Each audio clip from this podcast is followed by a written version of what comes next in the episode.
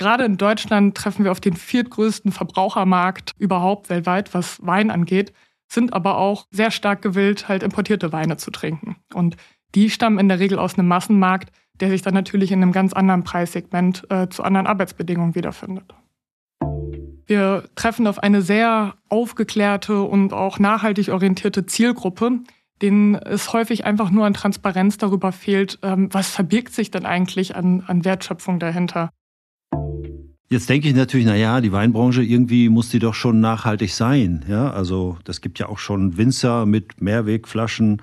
Wir sammeln Altglas und bringen das wieder in den Container. Das wird wieder genutzt. Brauchen wir denn so einen Ansatz überhaupt noch? Herzlich willkommen zu den EHI Retail Insights, der Podcast des Kölner Handelsforschungsinstituts EHI. Ich bin Michael Gerling und ich moderiere zusammen mit Kira Wiesner und Udo Holtmann aus dem EHI-Team unseren Podcast. Wir sprechen mit Persönlichkeiten aus der Handelsbranche über Themen und Hintergründe, über harte Fakten, aber auch über persönliche Themen. Bevor ich unseren heutigen Gast vorstelle, möchte ich mich bei unserem Supporter des Monats bedanken, KPS. KPS ist eines der führenden Beratungsunternehmen im Handel. Gemeinsam mit ihren Kunden beschleunigen sie die digitale Transformation für die gesamte Wertschöpfungskette. Von smarten Businessprozessen bis zur herausragenden Customer Experience. Digitalisierung ist ein wichtiges Thema in allen Branchen, auch wenn das nicht das Hauptthema unseres heutigen Gastes ist. Denn heute ist Leonie Behrens bei uns. Sie ist Gründerin von Abgefüllt, Abgefüllt ist ein nachhaltiges Wein-Startup und gleichzeitig eine Two-Woman-Show aus Köln.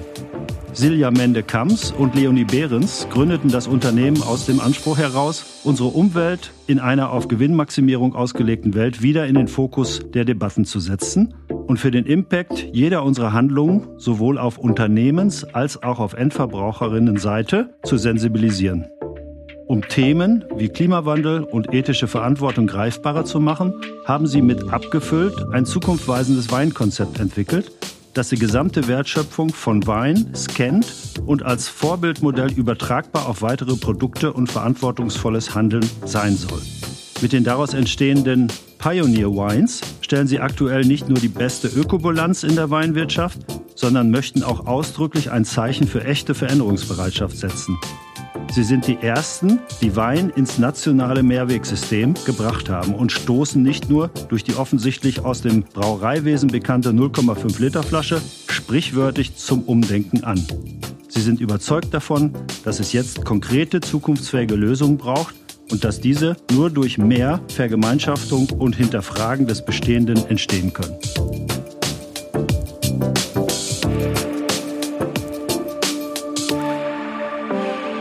Hallo Leonie. Hi Michael. Schön, dass du heute in unserem Studio bist. Deine Anreise war nicht allzu lang. Das stimmt. Heute glücklicherweise zu Fuß unterwegs. Wir starten ja immer in den Podcast-Gesprächen mit etwas Spontanität, kleine Sätze, die du vervollständigen kannst oder Alternativworte, wo du dich entscheiden kannst, kurze Antworten. Äh, ich würde gleich mal mit Fahrrad oder öffentliche Verkehrsmittel anfangen. Also am allerliebsten Fahrrad tatsächlich, wenn möglich. Da geht es ja in Köln auch vorwärts, ja. Ja, so langsam. Seitdem ich nicht mehr auf der Fenloher wohne, auch nicht mehr so suizidgefährdet. Kenne ich. Wenn du dich mal mit einer Persönlichkeit unterhalten könntest, dead or alive, wen würdest du wählen? Ja, auf jeden Fall auf ein Feierabendbier mit Mirko Wolf-Wiegert von Fritz Kohler. Ich glaube, wir haben ein paar Gemeinsamkeiten. Fritz Kohler, super Konzept aus Hamburg. Äh, ich glaube, äh, da gibt es viel zu diskutieren. Wart ihr noch nicht in Berührung? Also wir waren, glaube ich, zuletzt äh, tatsächlich jetzt in Hamburg auf der OMR am nächsten. Aber ich glaube, da müssen wir noch mal ein paar Gespräche richtig vertiefen können zu Mehrweg und Co. Mein großer Traum ist. Mein großer Traum, definitiv, dass wir alle mehr Zeit für Themen finden, die uns beschäftigen und wo wir gut unsere Leidenschaften einbringen können. Oh ja. Deutscher Fußballmeister wird. Wie ich hörte, äh, ist Bayern auf jeden Fall schon wieder sehr weit vorne. Und bei den Männern? Wahrscheinlich wird sich das nicht groß unterscheiden. ja, wobei da gibt es noch einen zweiten Aspiranten. Bei den Damen wird es mit Wolfsburg, glaube ich, wahrscheinlich schwierig, sehr knapp. Aber Dortmund ist noch äh, voll im Rennen. Danke, Leonie. Du bist eine der beiden Gründerinnen von Abgefüllt. Was macht Abgefüllt? Ja, also du hast schon einige wichtige Worte gerade fallen gelassen. Im Kern haben wir ein nachhaltiges Weinkonzept auf den Markt gebracht, aber gleichzeitig auch die sogenannten Pioneer Wines, die dann als Produkt daraus geploppt sind. Und damit haben wir uns quasi zum Ziel gesetzt, eine Art Vorbildprodukt auf den Tisch stellen zu können, was eine bislang noch nicht geschaffene Realität in der Weinwirtschaft abbildet. Und ja, ein Stück weit als Prototyp dafür dienen kann, dass UnternehmerInnen hinterfragen, was sind eigentlich meine Stellschrauben, nachhaltiger zu wirtschaften. Und wenn ihr über nachhaltiges Weinkonzept sprecht, dann meint ihr vom Rebstock bis ins Glas? Ja, tatsächlich schon. Also wir scannen die gesamte Wertschöpfung und schauen uns jeden einzelnen Schritt an, vom Anbau über den Ausbau und vor allem auch die gesamte Logistik, die in der Regel in der Weinwirtschaft recht komplex und auch intransparent für Endverbraucherinnen ist und versuchen die einzelnen Hebel zu finden, tatsächlich auf ökologische, aber auch auf soziale Nachhaltigkeit einzuzahlen. Also ein absolutes Highlight und auch eine absolute Neuigkeit ist ja eure Flasche. Mhm. Die Weinflasche stellt man sich eigentlich anders vor. Ja, das stimmt. Wir sind die Ersten, die tatsächlich Wein national mehrwegfähig gemacht haben. Und das hatte auch zur Folge, dass ihr unsere Weine eben in der 0,5 sogenannten NRW-Flasche wiederfindet, die ganz originär eigentlich so der Bierwirtschaft gewidmet war. Das ist dieser typische 20 Flaschenkasten, genau. braun mit Chromkorken. Ganz genau, ja. Manchmal findet man auch noch bei alten Paulanerkästen oder dergleichen die Hälfte äh, ganz handlich. Die sind dann auf jeden Fall für uns auch logistisch einfacher, aber in der Gastro- und Barszene ist es ja 20er. Warum diese Flasche? Warum diese Flasche? Ja, tatsächlich ist, wenn man sich die ganzen CO2-Hebel für die Weinwirtschaft anschaut, das Packaging der ausschlaggebende Punkt, äh, wenn man etwas nachhaltiger machen möchte. Und schlägt mit ja, mindestens 50 Prozent, je nachdem, über welchen äh, Wein wir sprechen, zu Buche. Und als wir uns dann die einzelnen Wertschöpfungsschritte angeschaut haben, dachten wir, okay, jetzt macht man schon so viel richtig, ähm, indem man pestizidfrei arbeitet im Anbau oder vielleicht auch über ein energieeffizientes Weingut spricht und die Logistikketten verkürzt. Aber das ist immer noch alles nicht genug, wenn wir tatsächlich am Ende nicht auf das Glas schauen. Und deshalb war für uns die mehrwegfähige Flasche das einzig Richtige, um dann tatsächlich auch ein Produkt auf den Markt zu bringen, was wirklich Zukunftsweisung hat. Und die Flasche kommt auch im typischen Kasten dann zum Kunden und zu den Kundinnen? Es kommt auf den Vertriebskanal an. Also da der B2B-Bereich bei uns den größeren ähm, Bereich ausmacht, ist es tatsächlich in der Regel in der Kiste im Umlauf. Also wir versuchen, soweit es geht, immer dafür zu sorgen, entweder lokal die Kisten wieder einzusammeln beziehungsweise über den Großhandel einsammeln zu lassen.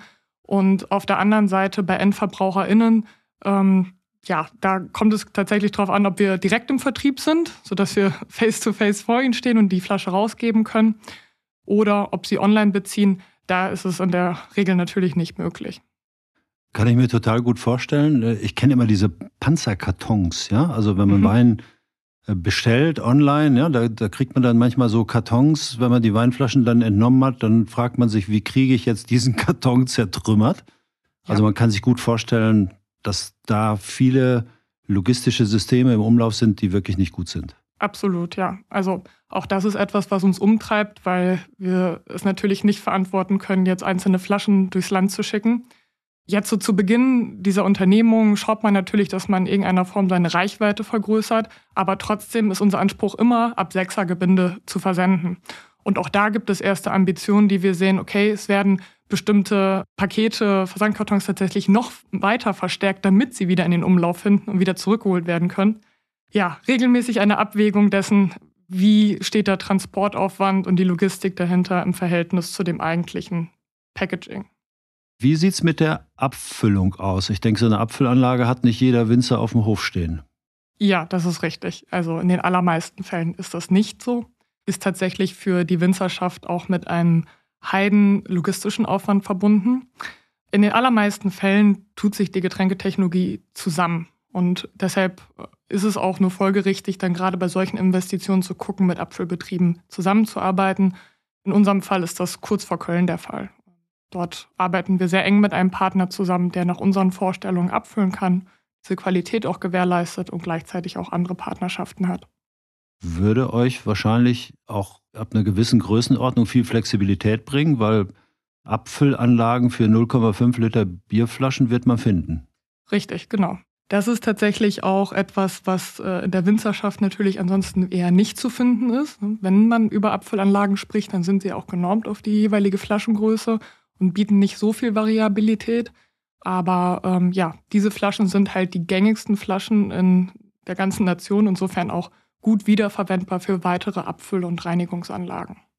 Eure Absatzkanäle, du hast es gerade schon mal so ein bisschen mhm. angedeutet. Ähm, auf unterschiedlichen Wegen können die Kunden und Kundinnen an die Ware kommen. Ja. Welche sind das? Ja, also wir haben einfach für unseren eigenen Markenaufbau und auch darüber, wie wir unsere Botschaft transportieren, unsere Website direkt mit einem eigenen Online-Shop verknüpft. Darüber gibt es die Möglichkeit, auch in der Peripherie Weine zu bestellen oder im Bestellprozess Pickup auszuwählen, wenn unsere KölnerInnen tatsächlich dann auch vor Ort in der Stadt direkt ihre Weine abholen möchten. Das ist so die lokalste Lösung. Und auf der anderen Seite macht einen wesentlich größeren Anteil äh, die Zusammenarbeit mit Organisationen und Institutionen aus, die tatsächlich auch auf unser Werteversprechen einzahlen, sprich sich sozial engagieren oder auch in irgendeiner Form einen ja, ethisch verantwortlichen Aspekt mit einbringen als auch Bar, Gastroszene, ganze Querbranchen, Concept Stores, die relativ bunt verteilt sind. Wo bewegt ihr euch preislich? Ich glaube, Nachhaltigkeit, soziale Aspekte dürfte ihren Preis haben. Ja, das ist richtig. Unsere Flaschenpreise beginnen ab unserem jetzt neu eingeführten Rosé mit 10 Euro, was wir tatsächlich auch jetzt zu diesem Preis nur für die Sommersaison anbieten, um einfach auch Rosé nochmal einen anderen Touch zu geben. Ansonsten bewegen wir uns aber zwischen 11 bis 14 Euro. Und das ist der Preis, den wir auch absolut transparent aufsplitten können und unseren EndverbraucherInnen aufzeigen können, wohin die einzelnen Kostenpositionen fließen. Denn im Basiswein liegen wir mit all dem Drumherum in der großen Ordnung meistens bei dem fünf- bis achtfachen äh, verglichen zum konventionellen Wein. Ja, man wundert sich manchmal, wie günstig Wein auch verkauft wird. Und äh, ich glaube, das ist schon auch eine gute Entwicklung zu sagen, ne? wenn man ein Qualitätsprodukt haben will, das nachhaltig, wirklich nachhaltig ist über die ganze Kette, dann ist das eben nicht nur zum Discountpreis zu haben. Ja, definitiv. Also wir treffen auf eine sehr aufgeklärte und auch nachhaltig orientierte Zielgruppe, denen es häufig einfach nur an Transparenz darüber fehlt, ähm, was verbirgt sich denn eigentlich an, an Wertschöpfung dahinter. Denn gerade in Deutschland treffen wir auf den viertgrößten Verbrauchermarkt überhaupt weltweit, was Wein angeht, sind aber auch sehr stark gewillt, halt importierte Weine zu trinken. Und die stammen in der Regel aus einem Massenmarkt, der sich dann natürlich in einem ganz anderen Preissegment äh, zu anderen Arbeitsbedingungen wiederfindet. Jetzt ist ja so, bei der Flasche ist ganz interessant. Auf der einen Seite habe ich so gehört in den, in den letzten Jahren vor allen Dingen, dass ein totaler Trend zur Kleinflasche da ist. Ne? Also ich habe von, von vielen gehört, es gibt gar nicht genug kleine Flaschen auf dem Markt. Mhm. Ähm, das war ein richtiger Ran. Also das kommt der 0,5 Liter Flasche sehr, sehr nahe. Auf der anderen Seite ist ja die braune Bierflasche jetzt nicht die typische Weinflasche. Wie ist denn die Konsumentenakzeptanz? ja, also grundsätzlich ähm, würde ich sagen, springen wir schon so in Schwarze, was unsere äh, getroffene Zielgruppe angeht. Also die Leute, mit denen wir direkt sprechen, haben natürlich auch so ein bisschen schon die Affinität zu diesem Wein, weil sie schlichtweg diese Glasflasche nur als Hülle betrachten und sehr daran interessiert sind, einfach Dinge besser zu machen, verantwortungsvoller auch zu konsumieren und kritischer zu hinterfragen. Also da kann man wirklich sagen, dass die Glasflasche eher nachrangigen Charakter hat. Natürlich stehen aber auch Leute vor uns im Direktgespräch, die erst einmal hinterfragen, wie es dazu kommt, seltener auch nachfragen dazu, ob es der Qualität etwas abtut, was wir natürlich gut widerlegen können. Wir haben tatsächlich beobachtet, dass ganz viele Ängste, die sich primär auf Erzeugerseite befinden, unbegründet sind und dass da das Direktgespräch zum Zielmarkt häufig fehlt und versuchen deshalb die Brücke zu schlagen, auch einfach diese Angst zu nehmen und zu zeigen, der Markt ist da, die Menschen möchten Dinge anders machen. Super interessant. Tolles Konzept, äh, gut verständlich, gut drüber nachgedacht, in Teilbereichen wirklich revolutionär, wie ich finde, und äh, sollte man mal ausprobieren. Ja? Und dann Gerne.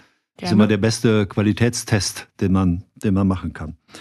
Jetzt denke ich natürlich, na ja, die Weinbranche irgendwie muss die doch schon nachhaltig sein. Ja, also das gibt ja auch schon Winzer mit Mehrwegflaschen wir sammeln Altglas und bringen das wieder in den Container, das wird wieder genutzt. Brauchen wir denn so einen Ansatz überhaupt noch? Ja.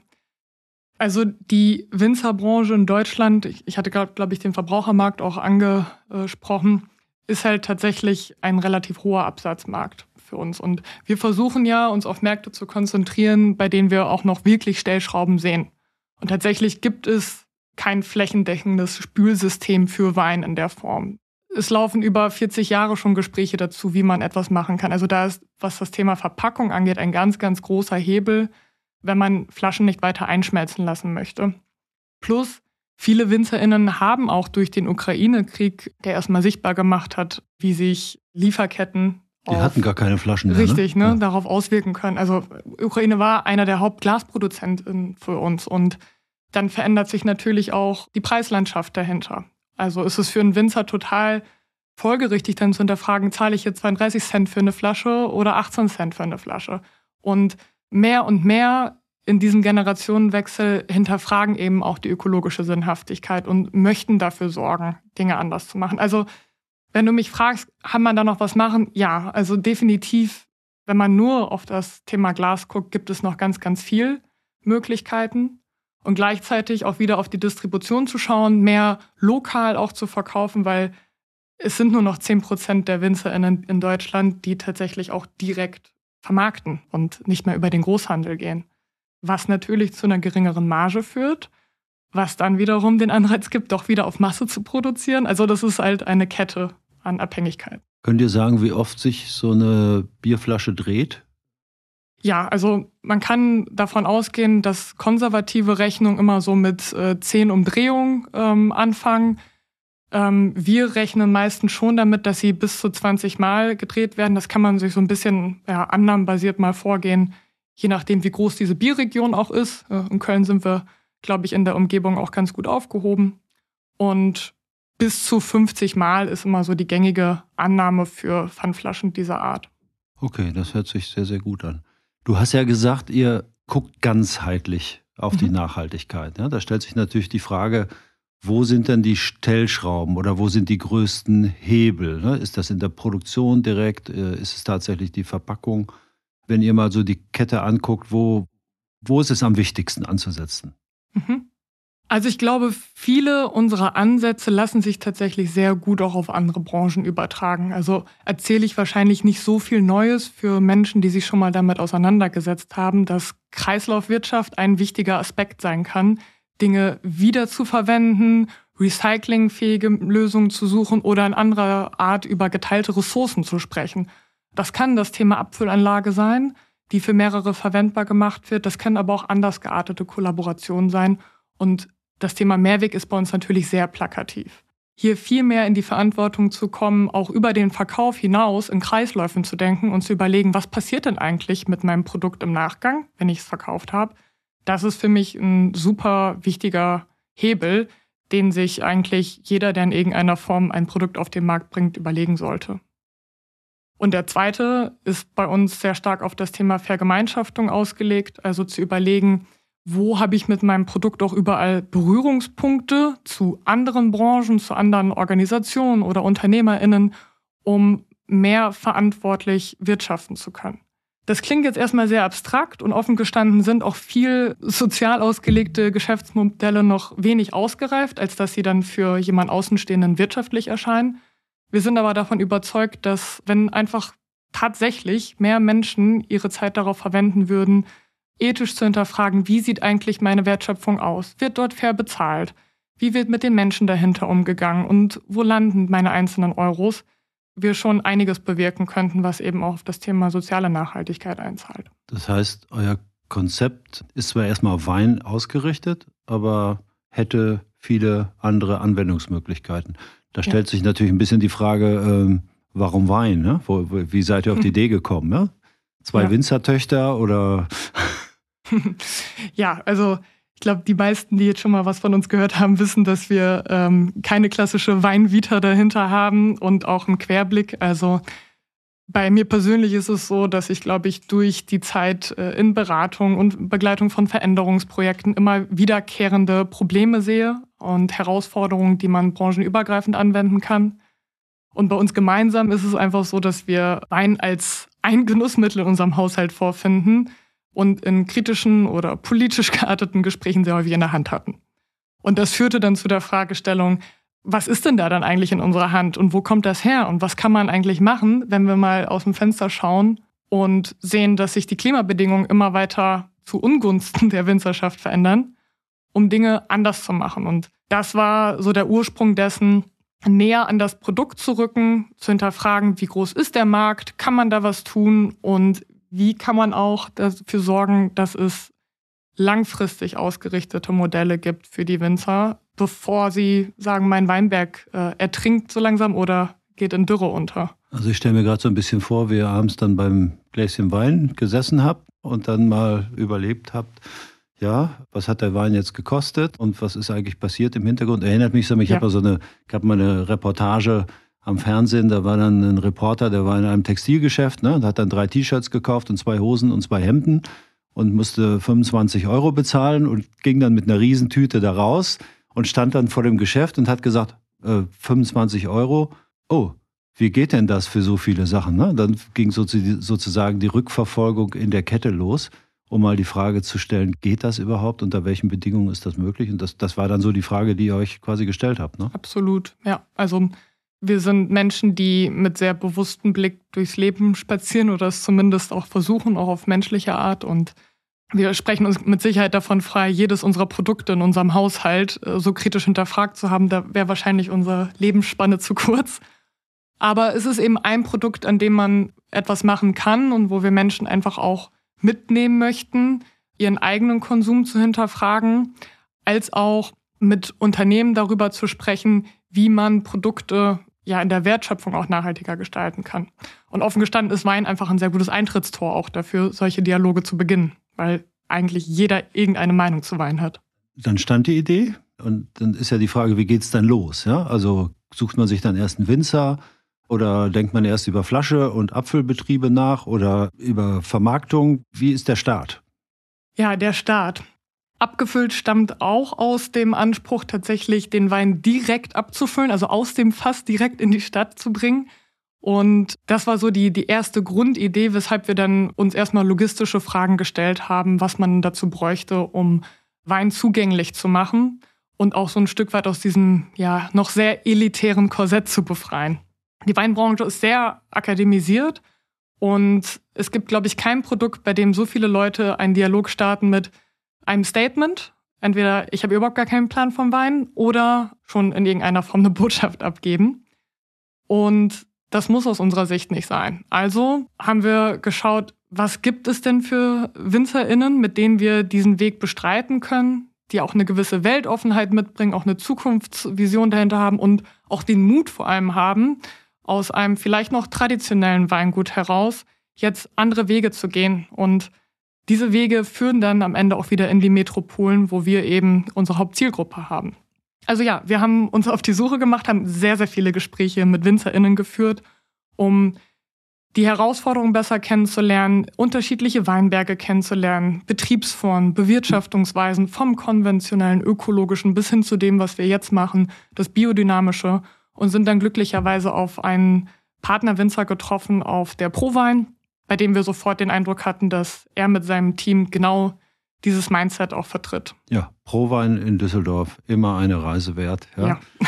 ähm, die Online-Marketing-Rockstars natürlich auch, aber äh, ganz, ganz anders. Also Winzer, äh, Winzerin, Weinbetrieb war tatsächlich der Ausgangspunkt. Flasche war erstmal gar nicht im Fokus dann.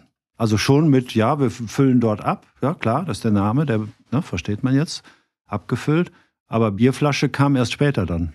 Bierflasche kam währenddessen, ja. Also wir waren schon relativ schnell bei Kleinflasche, weil wir auch etwas auf den Markt bringen wollten, was grundsätzlich polarisiert und sich hinterfragen lässt.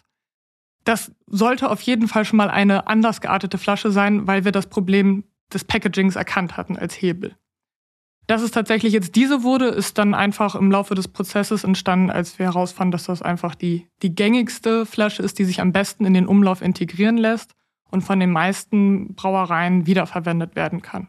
Und dann mit dem, seid ihr dann mit dem Winzer zusammen zu, einer, zu einem Abfüller gegangen? War das der nächste Schritt?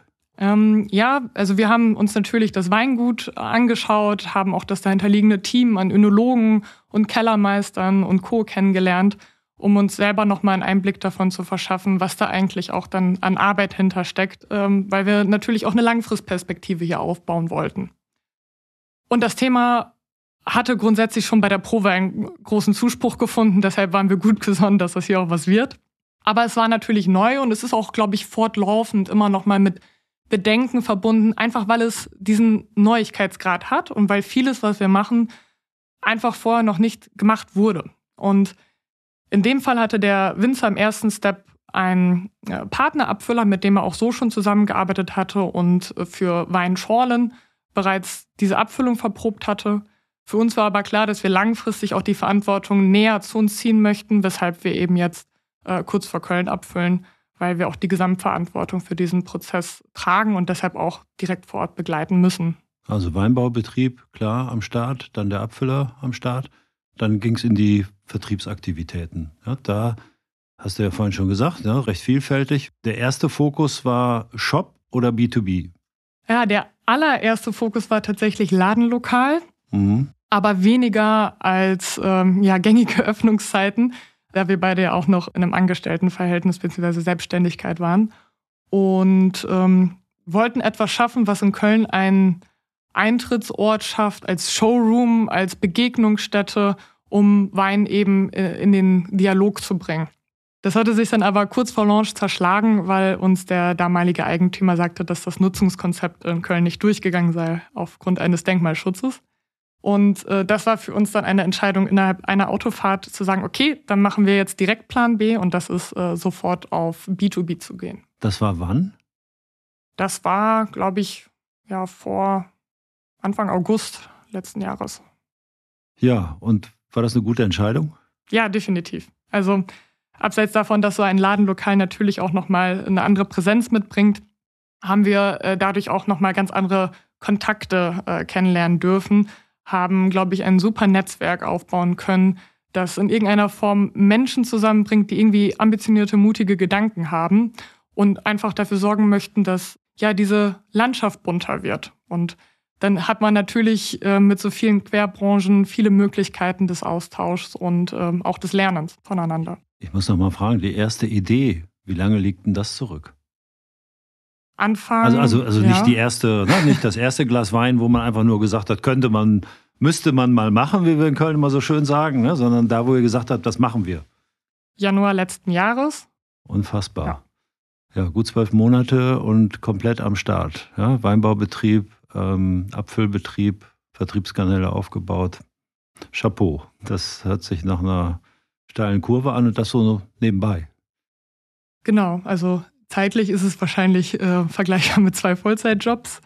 Gleichzeitig merkt man natürlich auch überall dort, wo man äh, mehr Zeit reinstecken kann und möchte, äh, desto mehr Ergebnis sehen wir auch. Und gerade was die Vertriebsaktivitäten angeht, also ich komme auch aus dem Vertrieb, ist natürlich der Direktkontakt wichtig, ist die Beziehungspflege wichtig und äh, nicht jeder ist empfänglich für Mail- oder Telefonkontakt.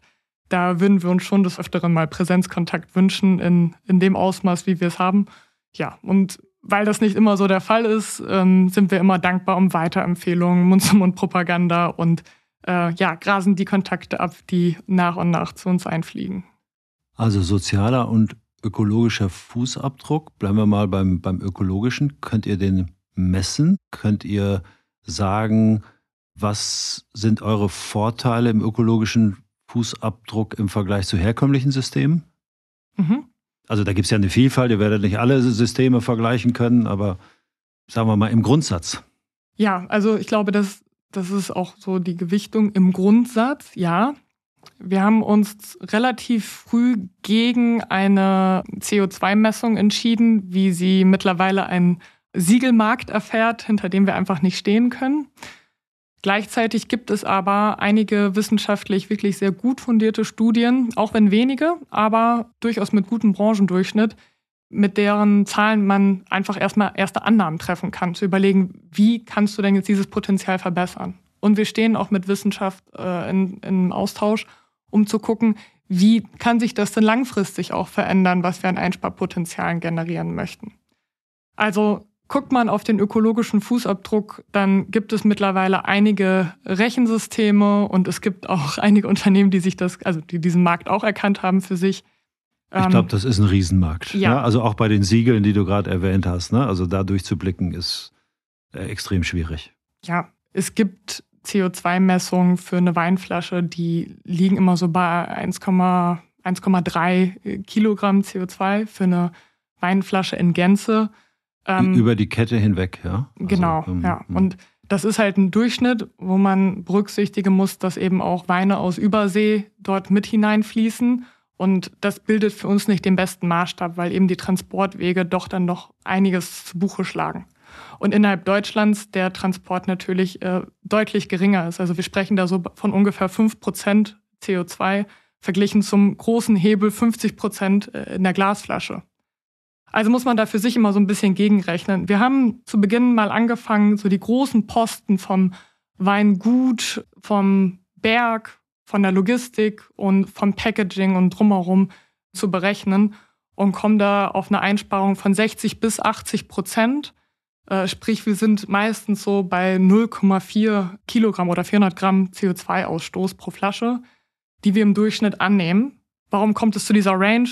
Es kommt einfach darauf an, wo wir distributieren. Also wir veranschlagen immer deutlich mehr, wenn es darum geht, auch online zu vermarkten als lokal. Habt ihr das mal hochgerechnet, wie viel ihr so sparen könntet, wenn ihr x Prozent Marktanteil erobern könntet? Das wäre eine sehr gute Aufgabe. Äh, vor allem, wenn wir uns die Aufgabe nehmen, den, den konventionellen Massenmarkt ein Stück weit zu verdrängen. Wobei ich verstehe ja so ein bisschen auch, es ist ja so, ihr wollt ja nicht nur dass ihr mit dem Konzept selber äh, beitragt, sondern ihr sagt, das ist ja ein Beispiel. Ne? Da können ja, ja, andere einsteigen, da können andere mitmachen, ja? sich daran orientieren. Ich habe auch verstanden, Gesprächsbereitschaft, ne? könnt auch unterstützen. Dann könnte eine große Sache draus werden. Ja, absolut. Also wir sind absolut frei von jeglicher missionarischen Stoßrichtung. Wir möchten Impulse geben und wollten mit einem konkreten Produkt einfach auch voranschreiten, um manche Dogmen, Klischees oder Mythen auch ein Stück weit einfach zu nehmen und zu zeigen, nee, hier ist ein Realitätscheck und der zeigt was anderes. Und gleichzeitig ist es völlig richtig. Wir führen sehr viele Gespräche mit WinzerInnen, die einfach gute Ambitionen haben, ihr Weingut nachhaltig auszurichten und denen es manchmal einfach auch an Kapazität fehlt, sich genau diese konzeptionellen Gedanken noch on top zu machen zum sehr handwerklich ausgerichteten Betrieb. Und genauso ist es in anderen Branchen auch. Während wir dann im Handel Gespräche über Einkaufspreise, äh, Placement und äh, Mitarbeiterbriefings führen, ist es dann wiederum bei der Zielgruppe ein anderes Gespräch, das mehr um das Thema Bewusstsein äh, sich dreht. Und so schlagen wir, glaube ich, immer die Brücke zwischen den einzelnen Interessengruppen innerhalb dieses Marktes und können überall so ein Stück weit äh, unsere Note hineingeben. Ja, Wahnsinn, wenn man, wenn man jetzt nochmal an die Zeit denkt, die ihr jetzt arbeitet an dem Konzept, was ihr erreicht habt. Ne? Da habt ihr viel Energie schon verbraucht. Aber ich, ich denke, ihr habt noch weitere Energie. Was sind denn eure Pläne noch? Also jetzt, wo wir quasi direkt frisch nochmal äh, die zweite Charge für dieses Jahr abgefüllt haben, ist es natürlich ein Anliegen für uns, dass mehr und mehr dieser Weine auch in die Regale finden, weil sie müssen gesehen werden. Sowohl Händler müssen ein Stück weit dafür sorgen, dass einfach die, die Flaschen prominenter im Regal werden und darüber gesprochen wird und sie sich am Ende natürlich am Familientisch oder Freundestisch wiederfinden können. Also ist Skalierung natürlich bis zum gewissen Grad immer äh, ein Fokus, soweit es auch gesund mit dem Weinberg zu vereinbaren ist. Aber ich glaube, da ist durchaus noch Luft, weil wir reden auch in dem Gebiet über Erzeugergemeinschaften, die ähnliche Ansinnen haben.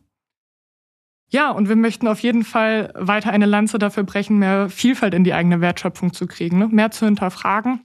Und wenn wir diesen Dialog fortführen können und auch dafür sorgen können, dass sich in Großunternehmen substanziell was verändert, weil wir eben über den Wein oder über dieses Produkt in, im Gespräch sind und dafür sorgen können, dass auch Großunternehmen dafür sorgen, mehr solcher Ziele in ihre, in ihre Organisation zu verankern, dann haben wir, glaube ich, schon viel erreicht. Zumindest ist das ein, ein großes Ziel, weil wir davon überzeugt sind, dass wir an die Unternehmen ran müssen und dass nicht die Verantwortung immer im Endverbrauchermarkt bleiben darf. Ja, Leonie, wirklich, wirklich toll, ein tolles Konzept. Äh, ja, ich kann es nur nochmal sagen, revolutionär, wirklich ein ganz neuer Ansatz. Wir wünschen euch viel, viel, viel Erfolg, dass das gelingt, ne? dass ihr Dankeschön. die Aufmerksamkeit bekommt und den Weg in die Regale des Handels findet und dann gesehen werdet bei den Konsumenten. Danke, dass du da warst. Viel Erfolg weiterhin. Danke für den Raum dafür. Das war sie, Folge 70 der EHI Retail Insights. Wir sprechen in unserem Podcast jeden Monat mit Händlern, Händlerinnen, Dienstleistern und forschenden Kolleginnen und Kollegen über aktuelle Projekte und Studienergebnisse. Am besten ihr abonniert unseren Podcast und verpasst keine Folge mehr. Herzliche Grüße aus Köln.